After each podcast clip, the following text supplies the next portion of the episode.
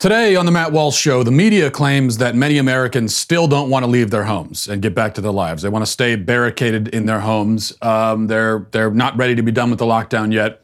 If that's true, fine. And that's why I propose that everybody who wants to get back to work and back to their lives can do so. And if you want to stay home, you can. I think that's the path forward. It's an easy solution. What's the problem? We'll talk about that. Also, 5 headlines, including the arrest of the 2 men who shot Ahmaud Arbery, and we'll talk more about that case today, especially in the emails. Got a lot of email about it. And in our daily cancellation, I cancel a news channel that shamed a guy for the crime of operating his ice cream truck. And you have to see this video just to see how proud of itself these quote-unquote journalists are for shaming this guy. So we'll talk about all that coming up. But first, as mentioned, a new poll done by ABC says that 65% of Americans don't want the economy to reopen. Now, I have trouble believing these polls because they don't at all reflect what I hear when I talk to people. And I often think, even though it's unscientific, I do think sometimes your own anecdotal experience of just the vibe you get from people when you talk to them, I have found that to be more reliable than these media polls much of the time in many circumstances. But Let's say for a minute, okay, these things are accurate. These are accurate polls. Well, fine. We still know, despite what supposedly 65% of Americans want, we know that there's no good reason for the lockdown to continue. There wasn't a good reason for the lockdown to begin in the first place. But almost everything we have learned in the last 2 months has made that truth inescapably clear. Okay, so to be in favor of the lockdown 2 months ago is one thing. To be in favor of it now is quite another, because we have a lot of data under our belt now, a lot of experience, and it all points to the fact that that there is no justification for this. Over 33 million people have been put out of work. Many businesses on the brink of or over the edge of bankruptcy. Our economy teeters near total collapse. And all of this, not to prevent deaths or to stop the virus, but merely to delay the inevitable moment when we have to figure out how to live in spite of it. This is all a delaying tactic. There are still people, I think a lot of people in this poll don't understand. I think part of the reason why they're in favor of the lockdown is they still don't, and probably because they're getting their news from places like CNN, they don't understand what the lockdown is actually supposed to accomplish. It's not supposed to save any lives, really. It's just supposed to delay. It's a delaying tactic. For most of us, the risk of returning to our jobs and our lives is very low. The virus primarily victimizes the old and the infirm, which is why it has had a hugely disproportionate impact on nursing homes. As I argued a few days ago, I laid out the numbers, we talked about this. In many states and many countries, nursing home fatalities account for more than half. I mean, sometimes we're talking 70, 80, 90% of all COVID-19 fatalities. When you add the elderly who are not in nursing homes, okay, so that's just specifically people in nursing homes. Then what about the 75 and over crowd who are not in nursing homes? And then you also add in people with pre-existing conditions. It becomes evident that young and healthy people are very unlikely to die from this disease or to be hospitalized because of it. In fact, young and healthy people, I mean, the threat of death from COVID-19 for a young and healthy person isn't that much more than the threat from the flu. That's what the numbers tell us. I know we're not supposed to make these comparisons. I don't care. That's what the numbers tell us. Now, that doesn't mean that we should cavalierly throw aside all precautions and safety measures and just throw it all to the wind and everything. No, that's not what it means. And that's another problem with these polls, is that I think the way it is presented is, do we have a lockdown or do we do nothing whatsoever and just pretend like everything is normal? Like, those are the two options that are presented. But that's not actually, the people who want to end the lockdown, most of them, that is not what we are proposing. You could still have plenty of safety measures, plenty of social distancing measures. You can take plenty of reasonable precautions while sort of going about your life. And if you do that, the threat level as a healthy person to you will be quite low. And we should be, and this is the point, we should be allowed to take that risk if we wish. for people who, for a culture that supposedly values autonomy and being pro-choice so much, I think this position should be appreciated. We should be able to choose to take that risk if we wish. But this brings up an important point. The argument, the retort is that, well, even if the young and healthy go back to their jobs, if we allow that to happen, and we allow them to reclaim their lives, well, the problem is that they might spread it to people who are not in that category. So remember, Governor Cuomo said a few weeks ago that for all the people who want to, for the people who have the audacity to want to get back to their jobs and feed their family, he said, it's not about you. It's not about you. It's not about you, it's about me. I mean, that's basically exactly what he said. And that's the argument. That's the retort is, well, what about all the people? So you want to take the risk, but because you could become a carrier, are you not now forcing other people to take a risk? And also, what about even healthy people who don't want to take the risk? What about them? Is it fair that all these people should have the risk foisted on them against their will? And that's where I say, no, it is not fair. But that's not what we're talking about here. There is another way, and I'll explain that in just a second. But before we do, a word from our good friends at ZipRecruiter.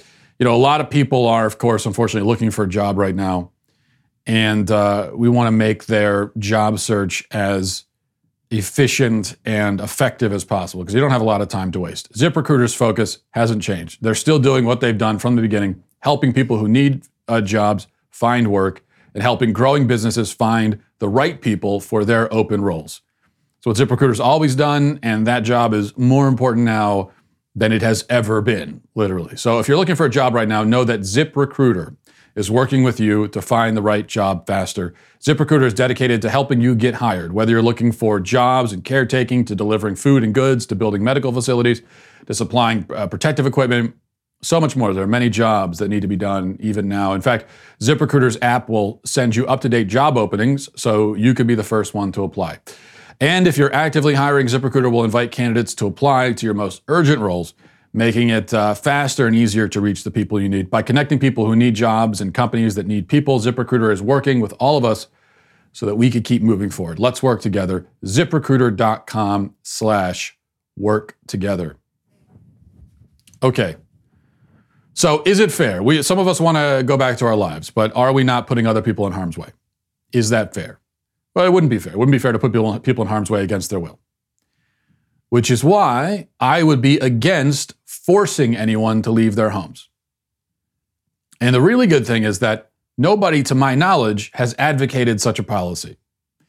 So I am not the only anti-lockdown person who would be against forcing people to leave lockdown. I think everyone. I'm not aware of any anti-lockdown person who wants to force this on anyone. That's not what this is about. In fact, this is the anti-force. It's the other side that's all about forcing people to do this and that. We're saying, no, this is not about force. Now, the way it is portrayed by the pro-lockdown crowd, you would think that those who oppose the lockdown want to mandate that everybody leave their home. But we are in favor of no such mandate and have not proposed one. This to me seems rather simple. If you want to remain in your home, that's fine. Stay there as long as you like. You need not worry about anyone spreading it to you if you're still hiding behind locked doors. I don't even understand the concern. If you want to stay in lockdown and you're saying, you can't leave your home because you're going to spread it to me, how am I going to spread it to you? You're in your home. I'm not breaking in, so you're fine. What's the issue? You should be just as safe after the lockdown ends as you were before it ended because you're still personally staying in your home. No problem. But if you don't want to stay in your home, then you can leave. Only those who choose to take the risk should take it. And there's no reason why I should be prevented from taking the risk just because you don't want to take a risk. You and I are different people. We live in different homes. We don't have to make the same decision. That's the great thing about being autonomous beings. Whatever happened to that? Let me make my choices and you make yours. Now, a common counter-argument to this plan, so a counter-argument to my counter-argument, to their counter-arguments, we're a lot of counters now, but they'll say, well, if many people get back to work and businesses open again, then some of the people who want to stay locked down might be compelled by their employers to come back to their jobs. So maybe there are people who are working from home right now, but if we start opening up again, maybe the employer says, you got to come to work or we're going to fire you. Or maybe their job has allowed them to, maybe they're furloughed or whatever the case is. The concern is if we open up the economy and I don't want to leave my home, whereas before my employer was accommodating it, they might not accommodate it anymore. And then I'm out of a job. Now, this strikes me as an ironic and hypocritical concern, considering the source. After all, if you're pro-lockdown, if you're in favor of continuing the lockdown, then you believe that 33 million lost jobs is a price worth paying. You're afraid you're going to lose your job if the lockdowns end. Well, the lockdowns themselves resulted in 33 million people losing their jobs. You were okay with that. In fact, you've probably scolded the people worried about losing their jobs for, quote, putting money over human life. So now what? You're doing the same. Now that you stand to lose your own job, suddenly job loss is a problem. 33 million unemployed people isn't enough to justify opening the economy, but one lost job, yours, is enough to justify keeping it closed? I mean, do you see why this line of reasoning is not particularly endearing or persuasive? People who have pre-existing conditions that put them at high risk of COVID-19 should be accommodated, I think, and provided for so that they can remain home. I don't think that we should be, I think if someone is in a high-risk category, either because of their health or their age, they should remain home and they should be accommodated, which is a lot easier to do than accommodating everybody. I mean, the government sending stimulus checks to everybody, or at least everybody under a certain income bracket, that's not sustainable. Sending stimulus checks to a much smaller group of people, a targeted smaller group of people who have to stay home because of their health condition, that I think is much more sustainable, and that's something we could do. The elderly, most of them aren't working anyway, so they should remain quarantined. But the young and healthy ought to be given the option to return to work. If any young and healthy person wants to stay home indefinitely because they're afraid, they're free to make that choice. I don't think we should subsidize that choice. That's correct. If you're young and healthy, you're not sick, you're not elderly, I don't think you should be forced out of your home. But I do think the lockdowns should end, and I don't think we should subsidize you. I don't think you should get any checks from the government. If you want to stay home indefinitely because you're afraid of germs and viruses, you're free to do that, but you got to figure out how to make that work for yourself. I don't think that it's society's job to make that work for you. We're going to get the economy going. We're going to get society rolling again. If you don't want to be a part of that, fine, but we're not going to pay you. We're not going to pay you to do nothing.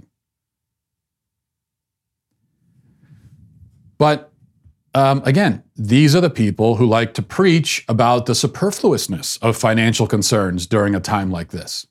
These are the very people who've been saying, how dare you be concerned about finances? All right, well, now I'm saying to you, how dare you be concerned about it? You didn't care about the finances of 33 million people who lost their jobs. Am I supposed to care about yours? I mean, you'll forgive me if I treat your financial situation as superfluous, considering you've done that to everybody else in the country. And now it's a problem. Now, if your financial concerns are not superfluous, then you might decide that it's worth it to get back out into the world and take the risk. And that's a decision you should have the power to make. We should all have the power to make. Let everybody figure out their own priorities, their own needs, their own acceptable level of risk. Let them choose which door they're going to walk through and then walk through the door. That's what it means to live in a free country. Let's move on to headlines. Number one, we talked yesterday at length about the case of Ahmaud Arbery, who was shot dead in the street by Gregory and Travis McMichael. The McMichaels, father and son duo, claimed they were just making a citizen's arrest, but for reasons that I went into detail explaining yesterday, that excuse just really doesn't wash at all. Now the McMichaels have been arrested. A day after the video went public, arrests were made. But the shooting happened back in February.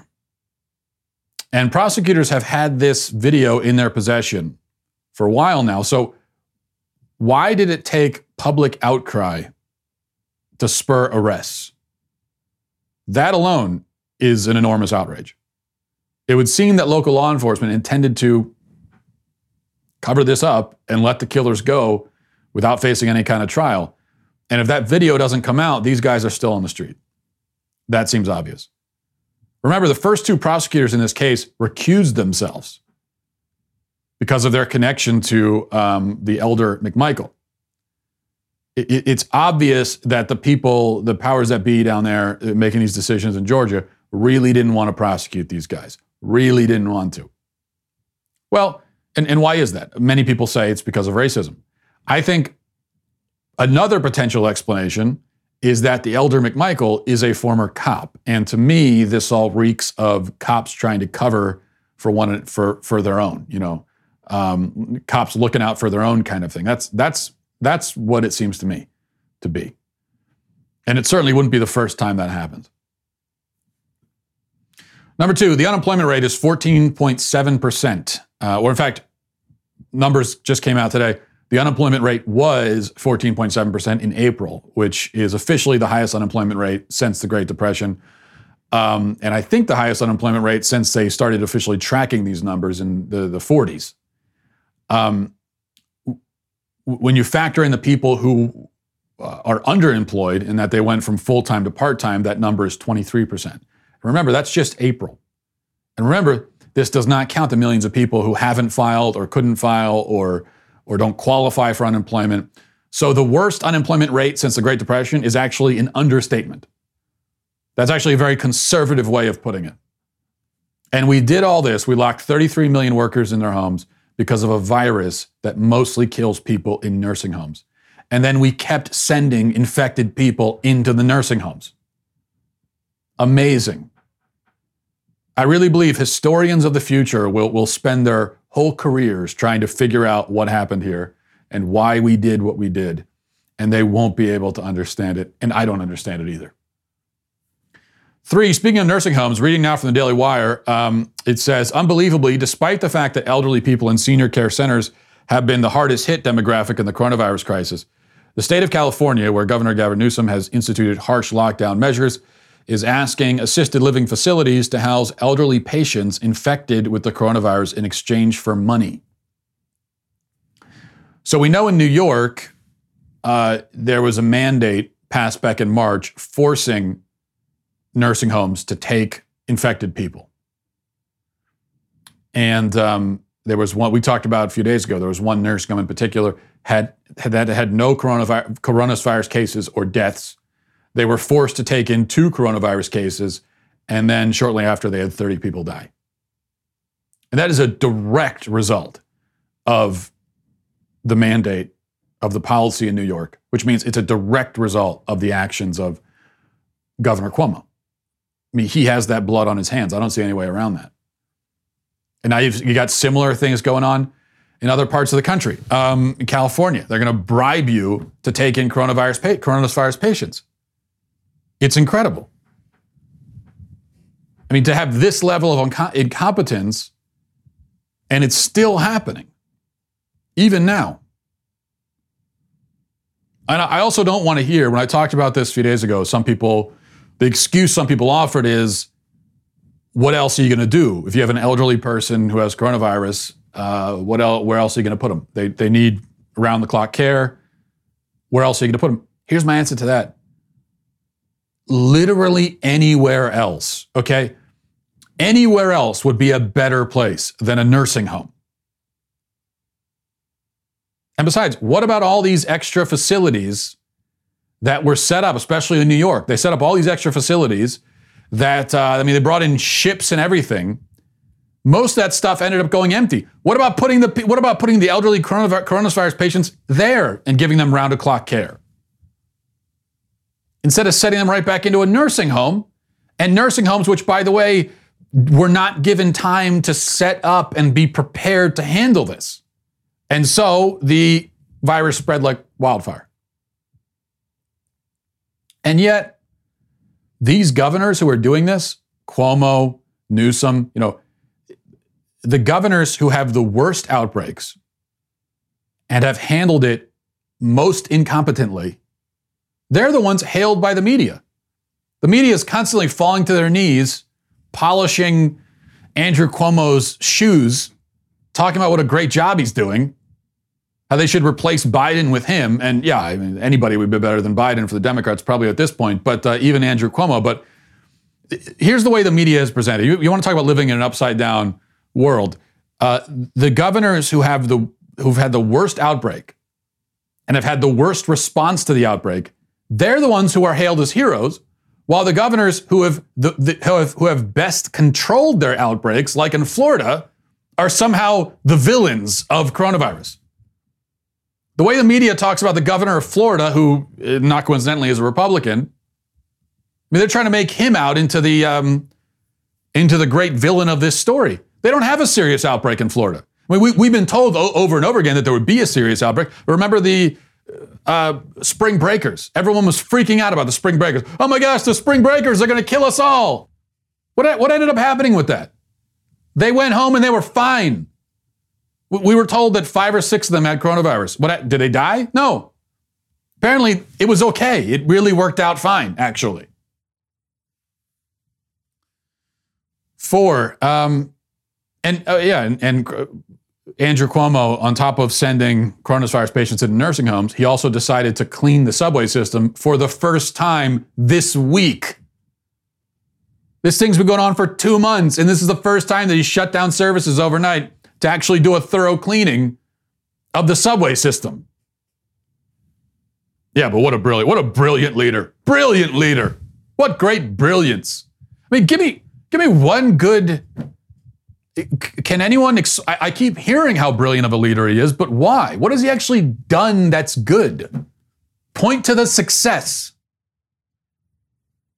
He sounds great in press conferences. Yeah, his press conferences are great. Great press conferences. Really comes off great. Oh, and he has those cute little interviews with his brother on CNN. Aren't they so cute together? That's what matters. Which, even that, can you imagine if Fox News had employed a member of the Trump family? Imagine if Don Jr. had his own show on Fox News, and he every night did interviews with his dad, where he was just telling his dad how great he is. Do you think the left and the media, do you think they would be gushing about how cute and wonderful and lovely these moments are between father and son, the way they do with the brother-brother thing on CNN? No, they would say this is outrageously inappropriate. This is bad journalism. We're in the middle of a pandemic. Okay, if you've got someone on, an elected official who's heading up the response to this, whether in New York or nationwide, you need to actually ask him some good questions. Don't bring in a family member to question him. 4, and here's an odd way to pay tribute. Here's a tweet from the NYPD. It says, JetBlue aircrafts will conduct a flyover over Manhattan, Queens, and the Bronx to salute frontline first responders and healthcare workers. The aircrafts will fly at approximately 2,000 feet. Please follow social distancing guidelines if viewing in public. Oh my gosh. What are we doing? First of all, it's New York. Why would you think that people are going to be excited to see commercial aircraft flying low to the ground through the city? Like, of all the ways to pay tribute in New York, how is that your go-to? And meanwhile, the NYPD is constantly, or they're arresting people for not social distancing, and now you're staging a spectacle for people to come outside and see? Number 5, okay, there's too much anger. I got to calm down. I need to find something positive. Okay, so here we go. I play a lot of TikTok videos on this show for good reason, because that's always news, relevant news. Usually it's TikTok videos that have gone viral, and usually in a negative way. But I want to inject a little positivity. So here's a viral TikTok video that I personally found both informative and inspiring. Watch this. Hey guys, so I get a lot of questions about hot tea. So today I wanted to show you what this American girl likes as hot tea. So I mix a lot of ingredients together. So first is 1 cup of Insta tea, 2 cups of Tang, Country Time lemonade, 1 cup of sugar, another cup of sugar, a little bit of cinnamon, a little bit of cloves. Mix it all together. Put some water in a cup. Heat your water in the microwave. Add a few teaspoons to your hot water. Give it a little stir. And that's what I like for hot tea. That looks delicious. True culinary geniuses are never appreciated in their own time. So people are making fun of this woman for that recipe, but she will be remembered by history and revered. And in fact, this snack kind of reminds me of a snack that I came up with. If you're looking for a meal to eat with that delicious tea, here's one. You could try this. Lightly fry some bacon. You wrap it around a Snickers bar. Cover with shredded cheese. Pop it in the microwave for 5 seconds, just enough to get the cheese a little bit melty. And then you top it with gravy. Eat it with a fork and knife. I'm telling you, you won't regret it. You might regret it, but it's good anyway. Especially if you happen to be, say, on death row and you're looking for a last meal, you've given up all hope of living, then I would recommend that one too. All right, now for your daily cancellation. But before we go to your daily cancellation, I want to take a moment to tell you about Daily Wire's newest, most exclusive membership tier. That is the All Access Insider. The All Access Insider membership tier is our premier level of membership. All Access members get the benefits of other membership tiers, including an ad-free website experience, access to our live broadcast, full 3 hours of the Ben Shapiro Show. All Access members also get other amazing benefits, including, of course, the singular and irreplaceable Leftist Tears Tumblr. They also get to join live exclusive online Q&As, which is Daily Wire's new discussion show, which are a lot of fun.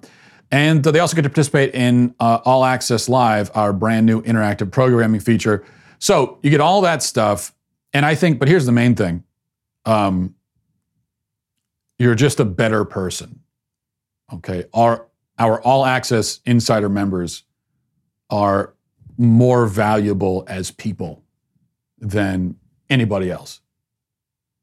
And that's the main, you get worth and dignity as a person from this. So head on over to dailywire.com/subscribe to join Daily Wire's All Access Club with a new membership or an upgrade and get 10% off with coupon code Walsh. That's dailywire.com/subscribe. See you there. Okay, now for your daily cancellation, I am canceling everybody who had anything to do with this segment from CNN. That iconic music screams summer, and we all scream for ice cream. But during a pandemic, social distance the rule, getting close to the ice cream man could mean getting something else, fact of life. Yet here's Mr. Freeze, not his name, in his truck of treats, unmasked, ungloved, taking cash for cones in the Northwest burbs. That's when CBS 2 assignment editor Greg Kelly, father of 2, dad on a bike, said, wait a minute. You think it's a good idea to be doing this with the stay-at-home order? With COVID-19? Eventually, our Greg got a bit closer, tried to get an answer from Mr. Freeze. Again, not his name. Why aren't you wearing a mask, sir? Why are you trying to take ice cream to children without wearing a mask? Why are you are you sick?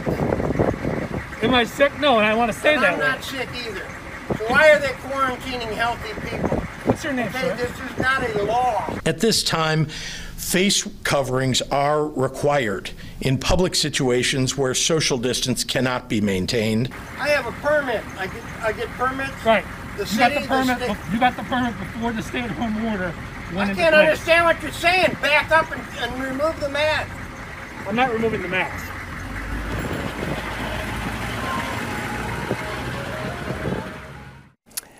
He drove off after the questioning by our assignment desk editor, dad, biker, and journalist Greg Kelly. But this all happened in Hoffman Estates, and tonight we'd learn ice cream trucks there are banned, have been for years. The village manager tells us if you see that ice cream man, call 911. I just, honestly, if you told me that segment was done as a parody of the lockdown and of all the paranoid neighborhood snitches, if you told me that was a parody, a satire of the coronavirus busybodies, I'd believe you. I would believe that that was some kind of Babylon Bee skit. 100% I would believe it. It is hard to believe that that is real, but it is real. And I'll tell you what makes it hard to believe, even though it is, again, indeed, definitely real. But see, I can always understand. I'm never perplexed when a person does something very stupid. That never confuses me. I get it. There are dumb people out there who do dumb things. But when that very dumb thing has to go through an approval process and a bunch of other people have to be involved in it, and so now you've got this whole chain of dumbness. And throughout that entire chain, nobody apparently even once spoke up and said, wait a second, guys, I think this might be very dumb. That's when it perplexes me. And they're so proud of themselves. The tool bag on the bike, the reporter, everyone. They post this on social media. They're so proud. CBS, they're so proud of it. They thought, this is great work, guys. It's not just that they didn't think it was dumb. They thought they had a hit on their hands. They thought they had a Pulitzer Prize winner, which who knows, maybe they actually will win a Pulitzer Prize considering who they give Pulitzers to these days. But they thought they had something and they'd be getting applause from everybody for this. That's what they thought. Here they are harassing and shaming a man who's trying to make a living. Here they are bullying a working class guy in an ice cream truck, and they feel totally vindicated, totally righteous, like they're fighters for truth and justice in the American way. It's amazing. What absolute idiots. And that's the most charitable thing I could possibly say about them. I have an idea. Here's a better idea, okay? Mind your own damned business. Leave this guy alone. Let him earn a living. You earn a living if you're in the media. You still have a job. God forbid this guy try to make some money too. What, you're the only guy, you're the only person that's allowed to make some money? That a-hole on the bike? What he's basically saying is, excuse me, sir, are you trying to earn money? No, only I can earn money. I can earn money, you can't. How dare you, sir, try to earn money? Like me. I need to earn money, I'm important, but you're just an ice cream truck driver. I mean, even if it was necessary to shame this guy, which it isn't at all, not even a little bit, at all. No, it's not at all. But even if it was, why would you think that you, as a person in the media, someone who has a job and is well compensated, why would you think that you, of all people, should be the person to do it? Just really disgusting. Meanwhile, this guy is outside. He's serving, you know, children outside. The virus doesn't really spread outside. Kids don't really contract it or spread it. So this is one of the safest jobs in the world to do. There is no reason. And if anyone's being put at risk, it would be him as the ice cream truck driver. If anybody's at any, and you know, he's not really at any real risk either. But if anybody's at risk, it's him. So he's making a decision because he wants to earn a living and he wants to sell some ice cream.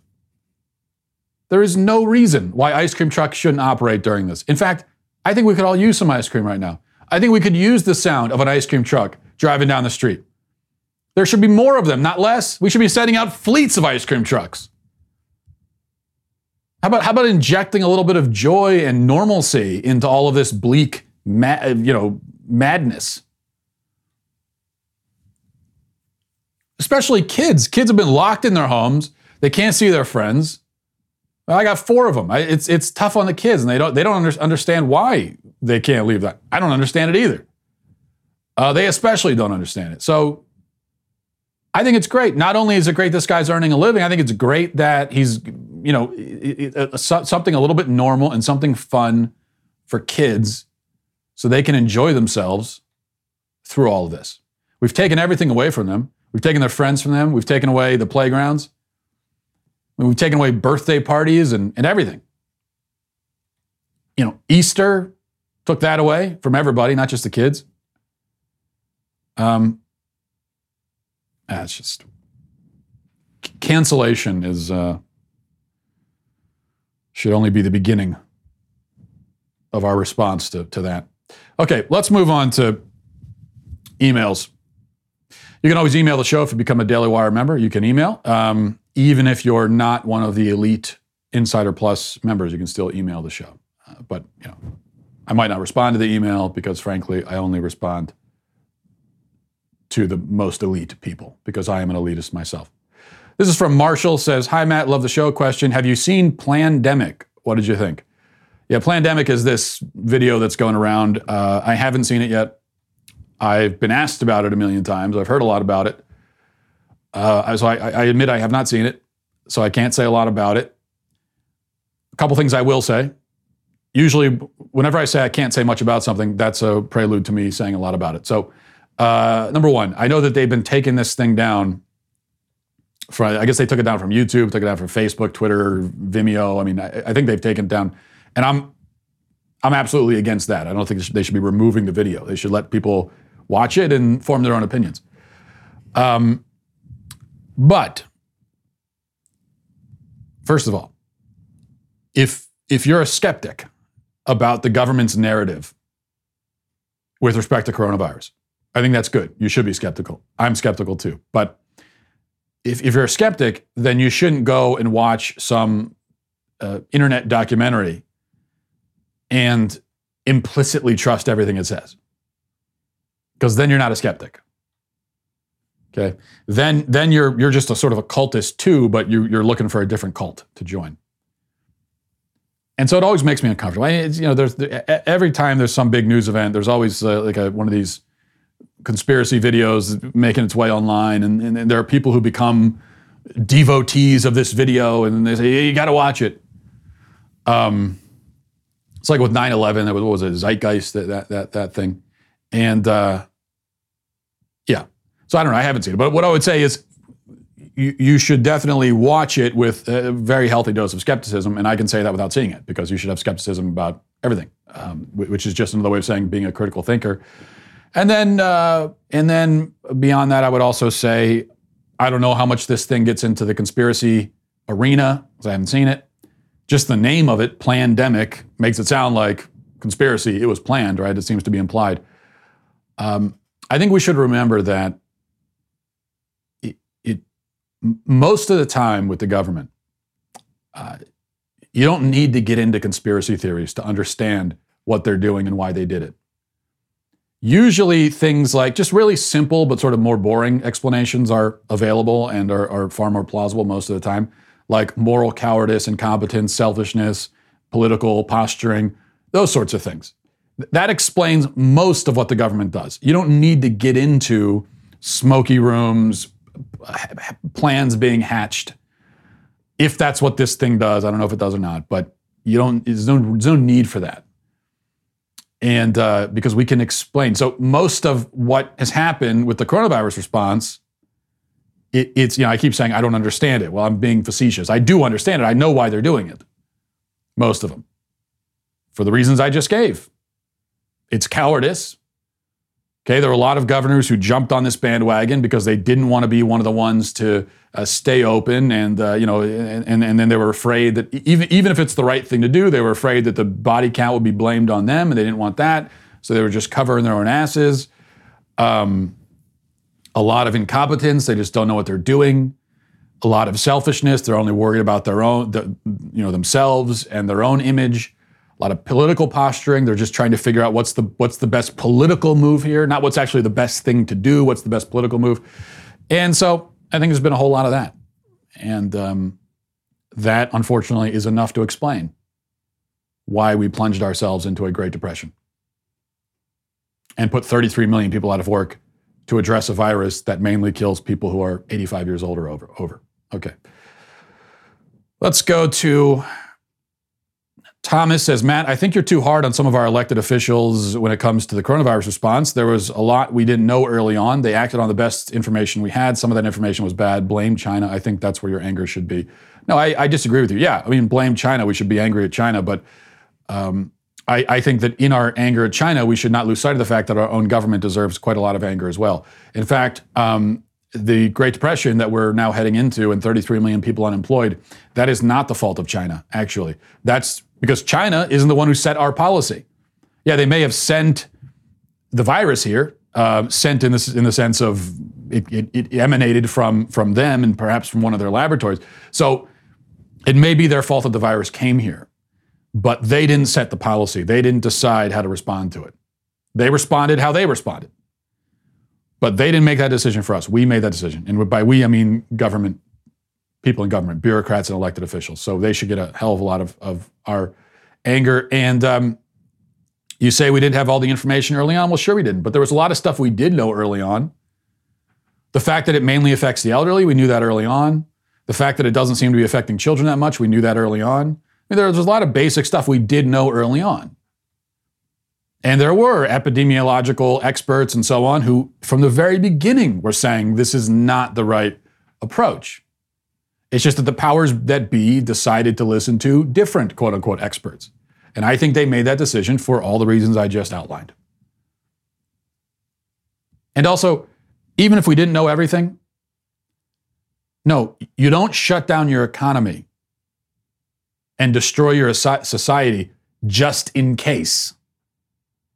Let's just shut it all down and figure it out as we go along. No, that's not the right response. That's not what you do. You don't put 33 million people out of work just in case, right? Just as a precautionary measure while we kind of figure out what's happening. I would argue that is not the right response. I would argue that if you don't have all the information and you don't know exactly what's going on, that's all the more reason not to do exactly what they did. Okay, this is from Paul. Finally says, your analysis of the Georgia shooting was terrible in many ways. You always say you want citizens to step up and not rely on the government. Well, that's what a citizen's arrest is all about. They were doing exactly what you say people should do in handling a situation to protect their neighborhood. I think you're just trying to appease the left by buying into the racism narrative. Okay, Paul. And I've heard this about appeasing the left many times in the last couple of days.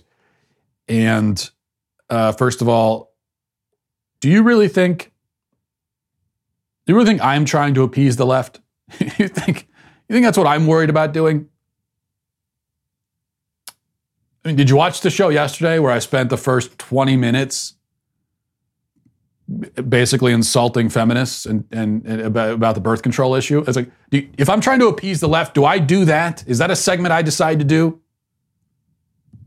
You look at my whole body of work. You think appeasing the left is my goal? Because if it is, I am really bad at it. If it is, I am the worst appeaser that has ever walked the earth. No, consider the possibility that I'm not trying to appease anyone. I'm just telling you how I feel about it.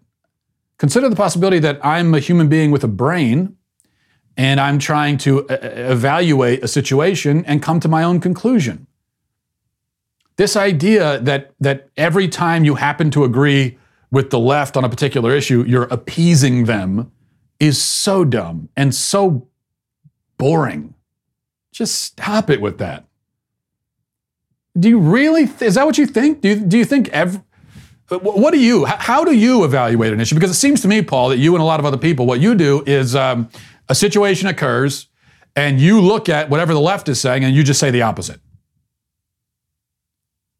Okay, that's no better than just follow. That's the same thing as following the crowd. That's the same thing as being a bandwagon jumper. That means you're not thinking for yourself.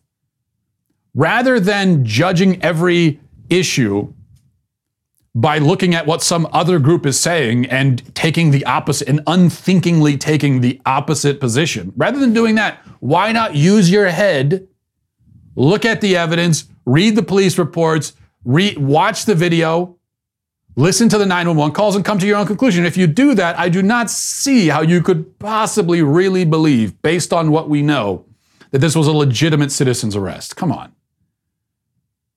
In fact, we know that it's not, and I'm not even basing this on anything other than what the McMichaels themselves said. So based on their own version of events, this was not a legitimate citizen's arrest. Because what do we know from them? What do we know? We know two things. Number one, they did not see a crime occur. Number two, they thought he looked like someone who had committed a crime, not that they saw a crime. We know that. Number two, we also know that they grabbed their guns and went after him and told him they just want to talk. That's not a citizen's arrest. Brandishing a gun, and they were brandishing. When you're holding a gun, that's brandishing a gun. It's not like they had the gun holstered. I mean, the one guy was holding a shotgun. So, but they were brandishing it. Brandishing a gun, chasing after somebody, brandishing a gun and telling them you want to talk to them. That is not a citizen's arrest. That is not how a citizen's arrest works. Is not. No. You do not have the authority to do that. As just a random dude.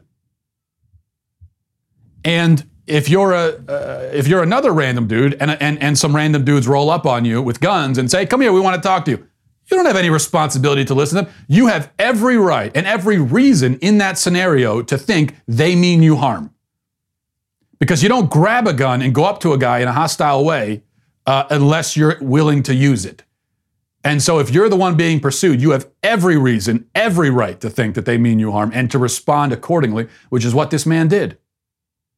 No, they were not defending themselves. He was defending himself against people who came after him with a gun.